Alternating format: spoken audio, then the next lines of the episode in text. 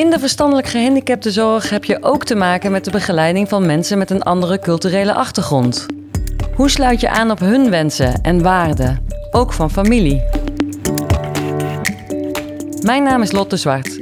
Ik ben orthopedagoog bij zorgorganisatie Estinea en redactielid bij kenniscentrum Klik. En dit is de Klik Podcast. In deze aflevering praten we over de zorg aan mensen met een andere culturele achtergrond. En bij mij aan tafel zit Doermoes Chan. Dag Doermoes. Dag Lotte. Jij bent directeur bij Renkli, een zorgorganisatie die cultuursensitieve begeleiding aan mensen met een lichtverstandelijke beperking biedt. En naast jou zit George. Hi George. Hi. Jij werkt als teamleider bij Renkli. Vandaag hebben we het over de ondersteuning van mensen uit andere culturen. Doermoes, jij hebt hiervoor in 2019 in Utrecht zorgorganisatie Renkli opgericht. Kun je wat meer vertellen over de aanleiding hiervoor en jullie aanpak? Ja, zeker Lotte. Dat uh, zal ik proberen uit te leggen. De idee is natuurlijk uh, niet in 2019 uh, ontstaan, maar wat eerder, ergens in 2017. Ik was toen nog werkzaam bij Stedelijk Jongerenwerk Jou in Utrecht als manager. Um, wat we in de stad Utrecht merkten ook wel in de regio dat er heel veel uh, immigrantengroepen buiten de boot willen. Die, hè, en, uh, vooral dames destijds, uh, licht tot matig ernstig verstandelijke beperkingen, die kwamen we heel vaak tegen. op straat of gezinnen. toen ben ik eigenlijk vanuit daar met wat zorginstellingen gaan praten. Ehm, de eerste gedachte was ook niet om een zorginstelling open te zetten, maar vooral aan te sluiten wat al bestond. Uh, zoals grote instellingen, wat er in de regio zit. Dat waren op zich wel hele goede gesprekken. Maar ja, we kwamen niet verder dan de gesprekken eigenlijk. Toen heb ik toch besloten om de stap te zetten om een uh, zorginstelling op te zetten, speciaal hè, voor cultuursensitieve aanpak. Want, want het lukte jou niet om um, die organisaties mee te nemen in hoe sluit je nu aan op mensen met een andere culturele achtergrond?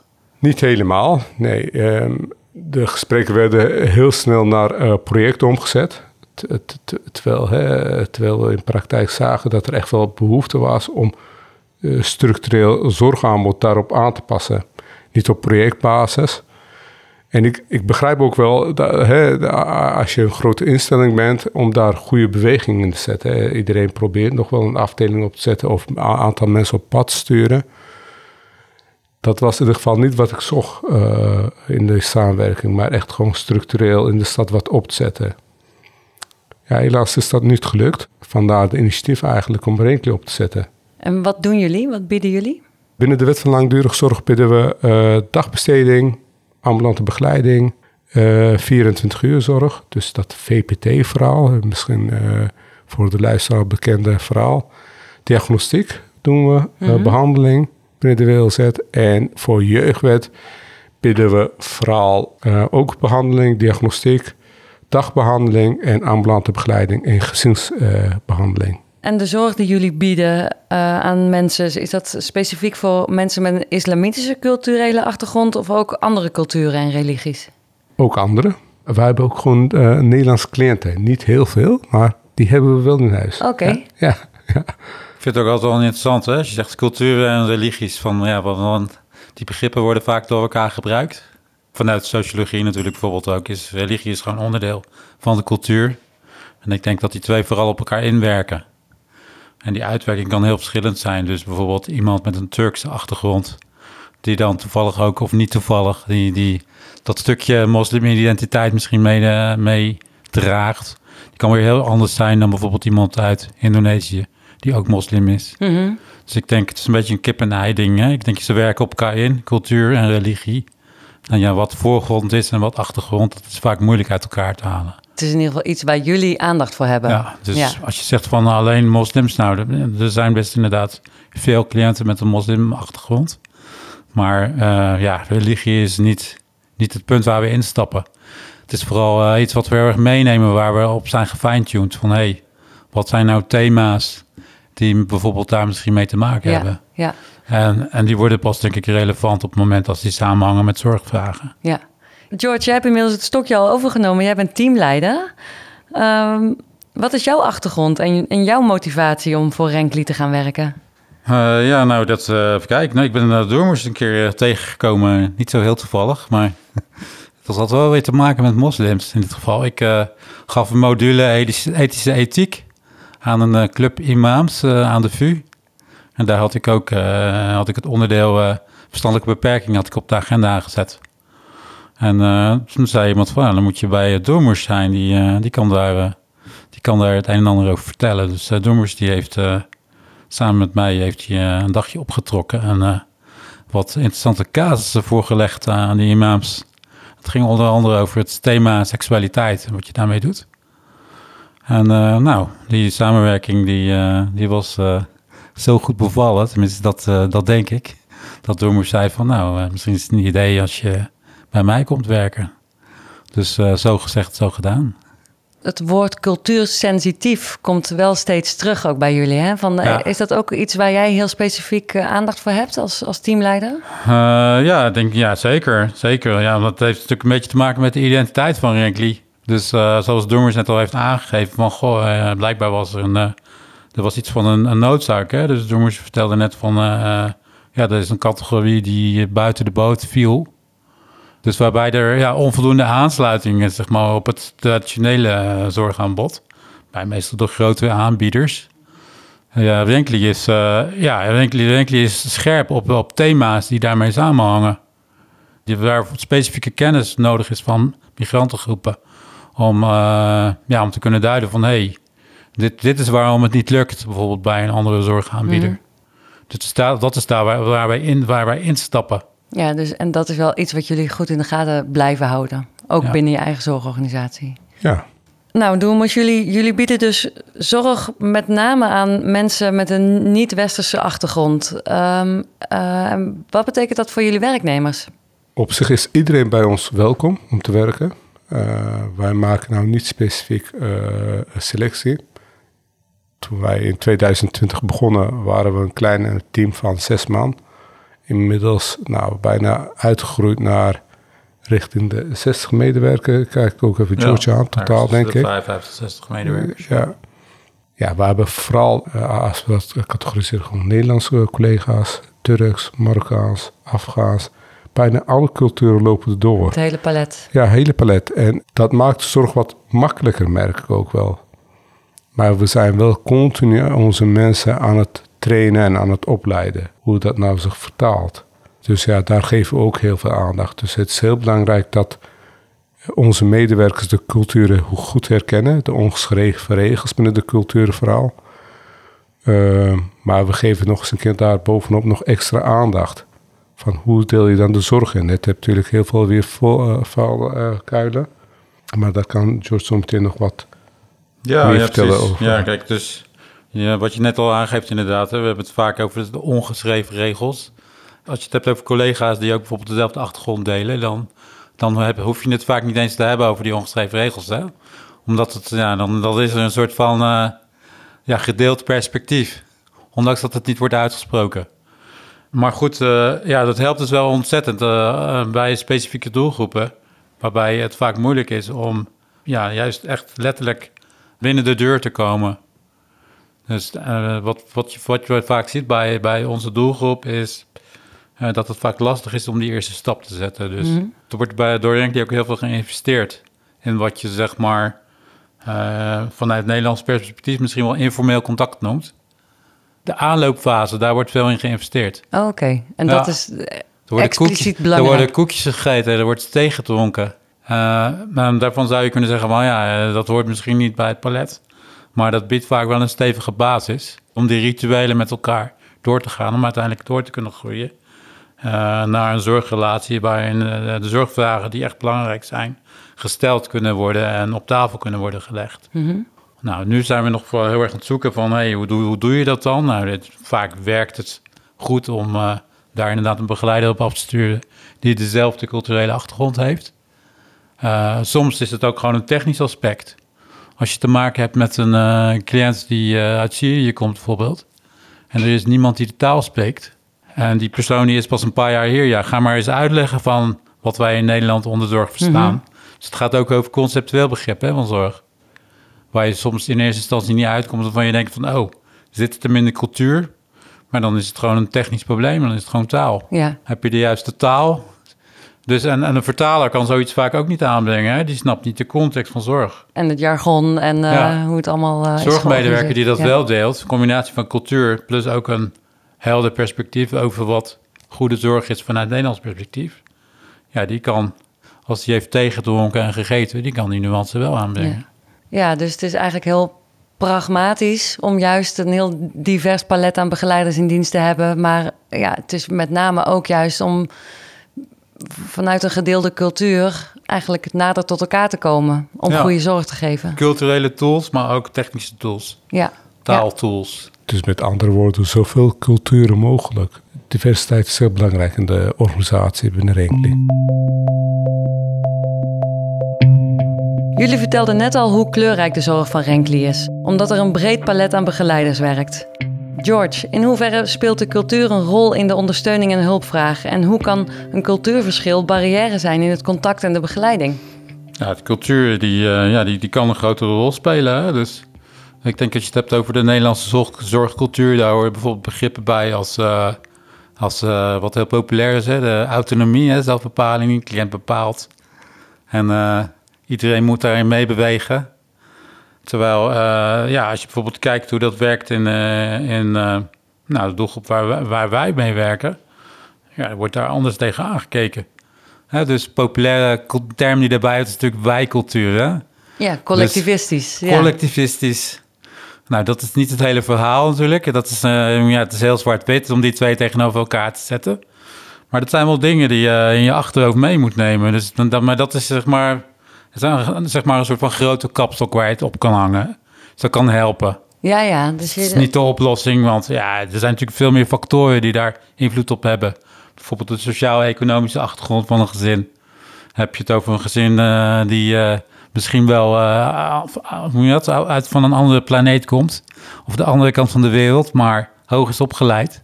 Nou, dan kan je, dan kan je tot de conclusie komen van... hé, hey, maar over zelfbepaling en zo... denken ze eigenlijk precies hetzelfde. Dus, het, eh, dus je lost daar niet alles mee op. Eh, maar ja, goed, het kan wel een factor zijn. Godsdienst kan ook een factor zijn om een paar, naar bepaalde dingen te kijken. Als iemand heel religieus is, of die nou uit de Bijbelbelt komt, uit Ermelo... of toevallig uit eh, Mekka, Saoedi-Arabië... En ze zijn allebei heel fanatiek. De een gaat altijd op vrijdag naar de moskee en de andere zondag naar de kerk. Dan kan je je voorstellen dat het ook meeweegt in de manier waarop iemand kijkt. Bijvoorbeeld van, eh, van hé, hey, mijn kind heeft een verstandelijke beperking. Waar komt dat vandaan? Is dat iets wat bij God vandaan komt of zo? En waar wij op een bepaalde manier mee om kunnen gaan. Dus het is vooral belangrijk om, als je het hebt over cultuur, heel, heel goed in te tunen. Van hé, hey, wat voor gezin heb ik eigenlijk voor me? ja, welke waarden nemen jullie met je mee? Precies. Ja, en daar besteden jullie eigenlijk veel meer aandacht aan dan de reguliere zorg. En daar, daar zijn we scherp op. En ook wel, ja, vooral dus gespecialiseerd ook aan mensen die niet zeg maar de traditionele eh, meerderheidscultuur, zoals we die in Nederland hebben, meenemen. En, eh, en wat denk ik ook wel heel erg van invloed is op hoe traditionele grotere zorgverleners hun zorg aanbieden. Wij nemen, eh, eh, vanuit methodiek gezien, nemen we de eerste drie maanden, geven we daar heel veel aandacht.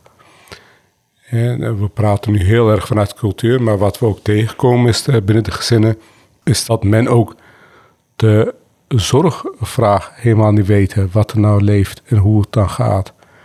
Dus de, de eerste drie maanden is da- ja, weet je, heel belangrijk om een, aan een zorgaanbod te komen. Wa- Wat is het? Waar ligt de vraag? Waar komt het vandaan? Maar dat, dat vindt iedere organisatie toch belangrijk? Of, Ja, maar wij, wij doen dat iets anders. Dat we eh, stapgewijs rekening houden met de cultuur en eh, de normen en waarden daarin en de beleving van eh, de gezin. En nemen we de cliënt daarin mee. Maar we stellen wel nog steeds de cliënt daarin centraal. Dus Ja. de context nemen we daar zeker in mee. veel Eh, meer dan de reguliere Dat zorgorganisatie. denk ik wel, want ik denk dat we ook wel tegen specifieke thema's aanlopen. Bijvoorbeeld hoe je omgaat met relaties. Mhm. Hè, dus eh, een, een thema wat we vaak zien is eh, bijvoorbeeld, eh, nou, dames, hè, meiden, opgroeiende meiden. Nou, normaal gesproken hoort daar een beeld bij van eh, als, je, als je een dochter hebt, op een gegeven moment eh, ga je daar een geschikte partner voor eh, vinden bijvoorbeeld. Nou, dan wordt er getrouwd. Dan ben je als ouder ben je eigenlijk van, eh, van het probleem af, zeg maar. Dan zit je taak erop. Mhm. Nou, hoe ga je dat bijvoorbeeld doen als je een kind hebt met een verstandelijke beperking? Gaat er dan ook getrouwd worden? Je ziet dat, dat cliënten die we hebben, dat, eh, die hebben ouders die met dat soort vragen worstelen. En die zijn ook vaak geworteld in de cultuur. Ja, dat zijn ook cultuurspecifieke Ja, dilemma's. want daar proberen we echt op in te tunen en mensen mee te nemen. Ja, want kun je nog eens een voorbeeldje noemen eh, wat jullie ook anders doen dan de reguliere zorgorganisatie? Ja, zeker. Wij krijgen daar eigenlijk ook regelmatig vragen over. Deze vraag krijg ik wel vaker. Misschien kan George dat zo meteen even aanvullen. Wat we echt anders doen is dat wij eh, op dagbestedingsniveau gescheiden groep hebben. Dus eh, meiden apart, jongens apart. Wij hebben ook koffiemaatjes. eh, dat is een bistrocafé. En nou, dat is dan gezamenlijk. Dan is iedereen welkom. Eh, Ergens in 2020 hebben we dat eh, zo opgezet dat we een gescheiden groep hebben. En wat we daar zien is dat ouders van de meiden dat heel erg gewenst willen. En dan heb ik het even over een specifieke doelgroep, over Marokkaans, eh, Turkse groep. Ook wel eh, de andere eh Bosnisch. eh, ik kijk jou ook Ja, even aan, meer, Afghaans, Afghaan, eh, eh, Ehm, dat ook fijn vinden. Maar eh, eh, een beetje een veilige omgeving voor de dames. Ehm, wat we nog meer doen is, ja, ik weet niet of dat nou specifiek aan Reenklee zit, is dat we voor alle feestdagen extra aandacht geven. Dus eh, dan- dan, zit daar ook eh, de suikerfeest, eh, de kerst, houden we ook rekening mee. Ja, dat is toch wel nog steeds bijzonder hoor. De meeste, de meeste organisaties vieren vooral die christelijke feestdagen. Dat En wat, wat daar wel ook wel echt wel leuk is, ik heb een hoop organisaties gezien, de betrokkenheid van ouders is binnen wel heel groot. Ja. Omdat we ze toch wel eh, op een of andere manier niet eigenaar maken van de zorg, maar ook van de aanbod eh, wat we aan het bidden zijn. Dus hè, ouders doen heel proactief mee met eh, koken, als er een feest is, dat ze mee organiseren. Ja, dat is natuurlijk echt een must voor de organisaties, hoe we dat eh, neerzetten. Ja, dat eh, hoor ik jullie wel. Dat komt wel steeds terug in wat jullie eh, eh, continu zeggen, is de rol van familie. Ja, de- Ja, dat is ook wel lastig hoor. Want eh, we hadden het net ook over, zeg maar, over het, eh, ja, het stukje informele karakter. Dus heel erg investeren in, eh, in, eh, in contact ook met familie. Hè? Dus eh, thee drinken en eten en zo, dat soort rituelen horen erbij. Maar dan heb je natuurlijk ook wel de valkuil van, ja, wanneer, wanneer ga je dan begrenzen? Hè? Hoe doe je dat dan? Ja, wanneer, wanneer ben je nog aan het werk en wanneer... eh, Want hoe rusten jullie je begeleiders daarop toe, op, op deze specifieke zorg? Ja, dat is natuurlijk een lastige. Je hoort ook vaak dat een cliënt of dat ouders van cliënten, die hebben het niet over een begeleider, maar die hebben het dan over hun broer. Wat, wat ze daarmee bedoelen, volgens mij, is uh, nou ja, dat, dat, dat het goed zit hè, in een relatie. Ja. Dat er sprake is van een veilige, veilige zorgrelatie, Ja, zeg maar. Uh, ja, maar dat is natuurlijk wel een lastige. Dus uh, ja, hoe hou je iemand scherp daarop? Hè? Dat is ook, ik denk dat dat ook een zoektocht voor, uh, voor ons is. We zijn nog aan het leren hoe we dat, dat thema afstand nabijheid, hoe we dat moeten hanteren in de praktijk. We, zijn een jonge organisatie, wel een, eh, snel groeiende organisatie. Ehm, eh, echt klein zijn we niet meer. En als we kijken hoe we aan het leren zijn, dat is wel een belangrijk thema binnen Renkli. Niet zozeer op uh, cultuursensitiviteit, maar wat breder. Is dat we ook regelmatig ouders uitnodigen om over de zorgaanbod uh, te praten. Dus hè, het laatste is dat we ook een professionele organisatie zijn. En uh, daarin ook onze medewerkers uit te rusten. Dus wat betekent dat, een heel praktisch voorbeeld te geven, is dat ze heel veel ook over zorg praten in inhoud. Dat vinden ouders ook heel fijn, dat ze tools meekrijgen hoe ze thuis aan het werk gaan. Wij zijn er niet 24 uur voor ze. Dus ze moeten het uiteindelijk zelf doen. Mm-hmm. En dat is een van de ontdekkingen geweest van de afgelopen jaren. Hey, uh, dus hè, wel als broer in, maar wel een professionele broer daarin. Uh, dat, dat we heel veel ja, informatie geven wat de beperking dan inhoudt. En dat gaat over dat je ouders daarover informeert, maar hoe, hoe rusten jullie je begeleiders toe? Misschien ook wel uh, toekomstige informatie te versterken in deze interview. Wat ik net zei, we zijn een jonge organisatie, we zijn continu daar aan het ontdekken van hoe, hoe gaan we dat verbeteren met de groei van uh, nieuwe medewerkers. We hebben best wel jonge medewerkers. We hebben heel veel interne opleiding over zorgaanbod. En wat we ontdekt hebben is dat we ook aandacht moeten geven over de cultuurthema's. Van hoe gaan we daarmee om?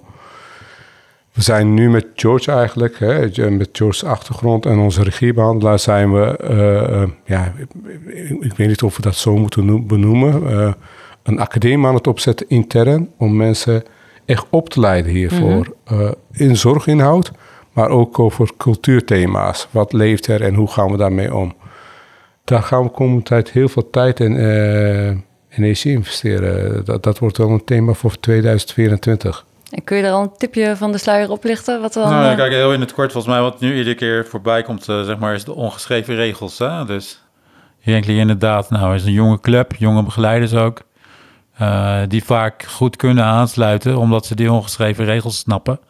Nou, nu de volgende stap is denk ik van, nou ja, hoe ga je die ongeschreven regels, hoe ga je die ook een beetje methodisch maken? Hè? Hoe ga je dat, dat stukje methodiek, hoe ga je dat meegeven, zodat je ook... Uh, Karel of Piet uh, uiteindelijk uh, op pad kan sturen. Dat zou het uiteindelijk moeten zijn. Want anders denk ik van ja, dan word je een soort exclusief clubje. Ja. Die, uh, ja, die inderdaad zorg kan leveren, omdat zij toevallig alleen degene zijn die bijvoorbeeld vreemde talen spreken en, en snappen hoe je je moet gedragen als je ergens op de bank zit of zo. Bij zo'n gezin. Maar de volgende stap is inderdaad van ja, hoe ga je die theorie, die natuurlijk wel is, hoe ga je die verbinden en hoe ga je die vervolgens ook meegeven aan medewerkers. Ja, dus hoe ga je de ongeschreven regels echt tastbaar maken voor iedereen, zodat je niet meer uit diezelfde cultuur hoeft te komen om wel op een andere cultuur aan te kunnen sluiten. Ja.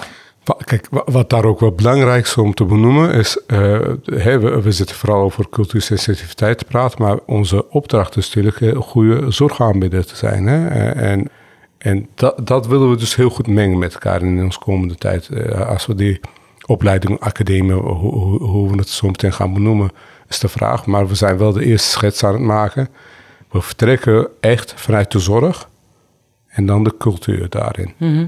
Dat zijn belangrijke thema's. En ik denk dat wij gedwongen dat moeten doen. Want we zien daar ook wel hè, jonge medewerkers mee worstelen. Wat George ook aangeeft is dat we wel in de toekomst andere partners, andere collega's ook gaan trainen. Want ja, wij gaan het allemaal zelf niet redden. Op zich zou dat wel een ultiem doel zijn. Hè? Dus dat eigenlijk daar waar je begon, uh, wat niet lukte, dat je dat uiteindelijk wel kan bereiken. Dat je ook juist de reguliere zorgorganisaties van Karel en Piet. Ja, inderdaad, dat is uh, natuurlijk een heel populair thema nu. Hè? Dus uh, cultuursensitiviteit, je ziet het overal, of het nou ouderenzorg is, ziekenhuis. Dus het is, het is heel veel belangstelling, zeg maar. Ja. Het gaat volgens mij ook in golfbewegingen. In de jaren 80, ja. 90 is het ook even hip geweest. Nu is het weer helemaal terug. En uh, ja, het is denk ik wel een noodzaak, want ja, de, onze bevolkingssamenstelling verandert. Daarmee, ja, geleidelijk aan verandert, of je net nu willen, wil of niet, verandert ook de opvatting over de vraag wat goede zorg ja, maar ja. is. En de westerse opvattingen zijn dus niet uh, altijd zaligmakend. Ja, dat. En daarbij is denk ik, ja, cultuur is geen, geen statisch gegeven, zeg maar. Dat verandert continu. Het zijn wel langzame bewegingen. Maar die beweging, ja, die gaat denk ik wel iets sneller verlopen. Door het simpele feit dat gewoon de samenstelling van, van cliënten in de, ja. ja. ook in, de, in deze sector uh, aan verandering onderhevig is. Ja. Nou, het kunnen openstaan voor en rekening houden met anderen zijn dus kenmerken van cultuursensitieve zorg. Doelmoes, hoe zouden andere organisaties deze zorg meer kunnen bieden? Ik denk dat wij eh, als organisaties veel van elkaar kunnen leren, hoe groot of hoe klein we zijn wat ik afgelopen jaar gemerkt heb hè, in mijn carrière, loopbaan, is uh, dat organisaties altijd op projectbasis werken. Ik denk dat we daar af moeten. Die soort thema's zijn niet uh, waar te maken in een projectvorm. Dit, dit, dit, gaat echt wel een thema worden de komende periode. Dat zien we binnen Renkli ook. Ga nou niet uh, iets op blaadjes zetten en ideeën en methodes maken. Dat zijn hele belangrijke stappen. Creëer locaties waar, hè, waar ook de aanbod zichtbaar is, uh, dat, dat, men dat ook wel ziet. Uh, investeren in nieuwe collega's. Ja, daar zou ik mee beginnen. En, uh, en nieuwe collega's die ook multiculti... Ja, ja dus hè, verandert vanuit het bedrijfsbureau al uh, je gedachten daarin. En wat ik net zei, ik, ik denk dat we voor elkaar open moeten staan. Ik denk dat iedereen dit kan. Het is dus niet aan, uniek aan Rinkely het cultuursensitief werken. We moeten denk ik de komende periode heel veel wisselen met elkaar en leren. Zo, uh, waar, waar, ik het net over heb, uh, een soort van academie opzetten en dan wisselen. Maar mijn motto is toch wel, maak er niet een project van. Maak, uh, maak iets leefbaar in een organisatie. Ja, ja. bed het in. Creëer locaties daarvoor uh, waar mensen zich thuis voelen. Kijk, er zijn natuurlijk wel, er zijn wel wat bewegingen. Ik, ik, ik, denk dat de uh, gehandicaptenzorg nog een beetje achterloopt wat dat betreft. Ik denk bijvoorbeeld in de ouderenzorg zijn ze noodgedwongen, hebben ze daar al wat meer stappen in gemaakt. Zijn er specifieke projecten, ook locatiegebonden. Dat zie je met name in grote steden. Dat zie je uh, zorgaanbieders uh, die al locaties hebben die echt specifiek zijn ingericht op migrantengroepen. Mm -hmm. Maar dat zijn wel, um, dat, dat, in het land zien we ook wel beweging waar heel kleine organisaties ontstaan. Hè? En de vraagstuk is altijd bij mij uh, of dat ook nou goed is. Hè? Want ja, de, de, de kwaliteit van zorg kan heel snel achterblijven. Ik sluit me wel bij aan dat ouderenzorg veel stappen zet, maar ook wel door kleine organisaties, hele mhm. kleine organisaties. De gehandicaptenzorg moeten we nog wel een haalslag maken, denk ik daarin.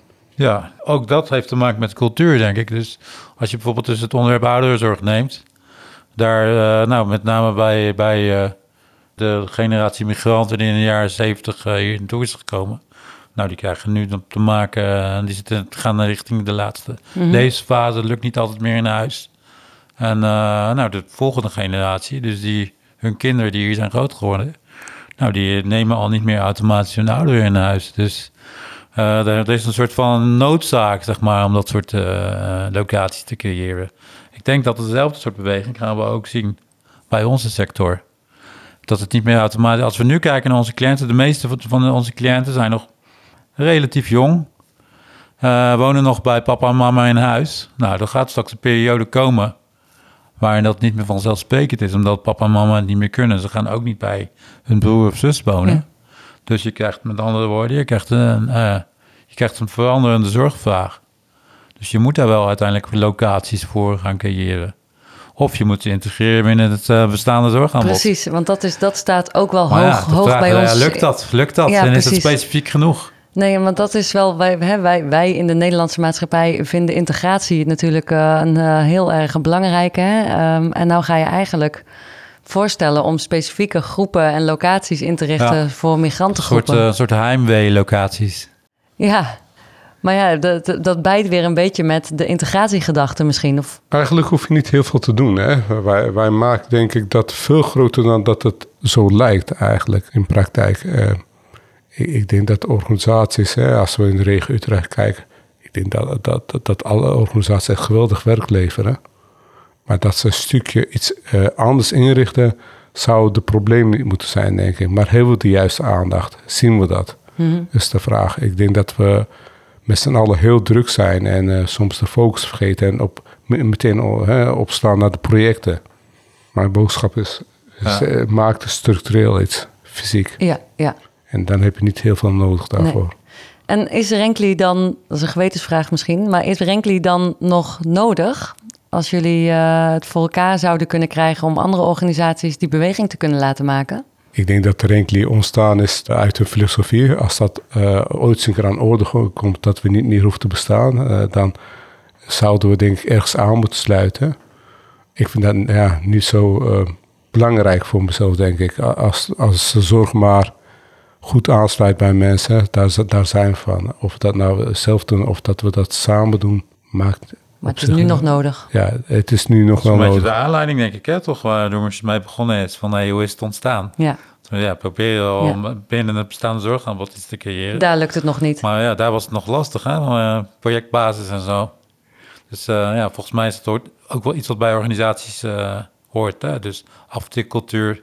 We zetten het op de agenda voor volgend jaar. We zetten er even een medewerker op. En nou, die kan dan laten zien dat hij het gedaan heeft. En dan, nou, dan heb je je punten weer gehaald. Ja. Maar maar echt aansluiten op andere culturen, dat doe je dan niet. Structureel aansluiten, ja, dat vraagt toch een andere basishouding. Uh, en, eh, en, het laat ook wel zien hè, hoe wij aan het groeien zijn. We, we, we willen ook gezond groeien daarin. Uh, bestaat nu net vier jaar. En uh, als je kijkt hoe we gegroeid zijn binnen de gehandicaptensector, is dat best wel flink. Uh, dat vertaalt zich wel terug in de praktijk, dat we nodig waren in de stad Utrecht. Of regio Utrecht, hoe je het wil noemen. Ja, die beweging zien we ook wel. Hè? Dus we zijn begonnen in de, in de, in de stad Utrecht, maar ja, we zijn nu ook echt de regio ingegaan, met name op het gebied van jeugdzorg.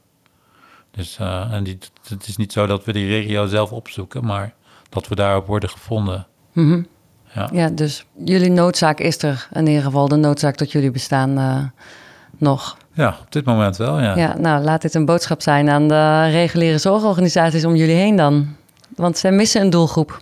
Ja, Ja, dus jullie zijn in, een, ehm, in het gat gesprongen van een cultuurverschil. En jullie bieden een specialisme waar de reguliere zorgorganisaties mooi een beroep op kunnen doen. Ja, ja.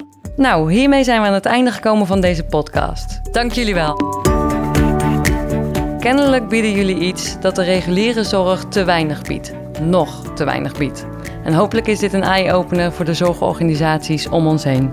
Op onze website klik.org vind je ook een artikel over Renkli, waarin begeleiders vertellen over de ondersteuning en een moeder en een zoon hun ervaringen delen. Abonneer je op de Klik Podcast om op de hoogte te blijven van nieuwe afleveringen en vergeet niet om een review achter te laten via je favoriete podcast-app. Je kunt ook je ideeën en reacties mailen naar redactie@klik.org, want wij zijn natuurlijk heel benieuwd wat jij ervan vindt. Bedankt voor het luisteren en graag tot de volgende keer.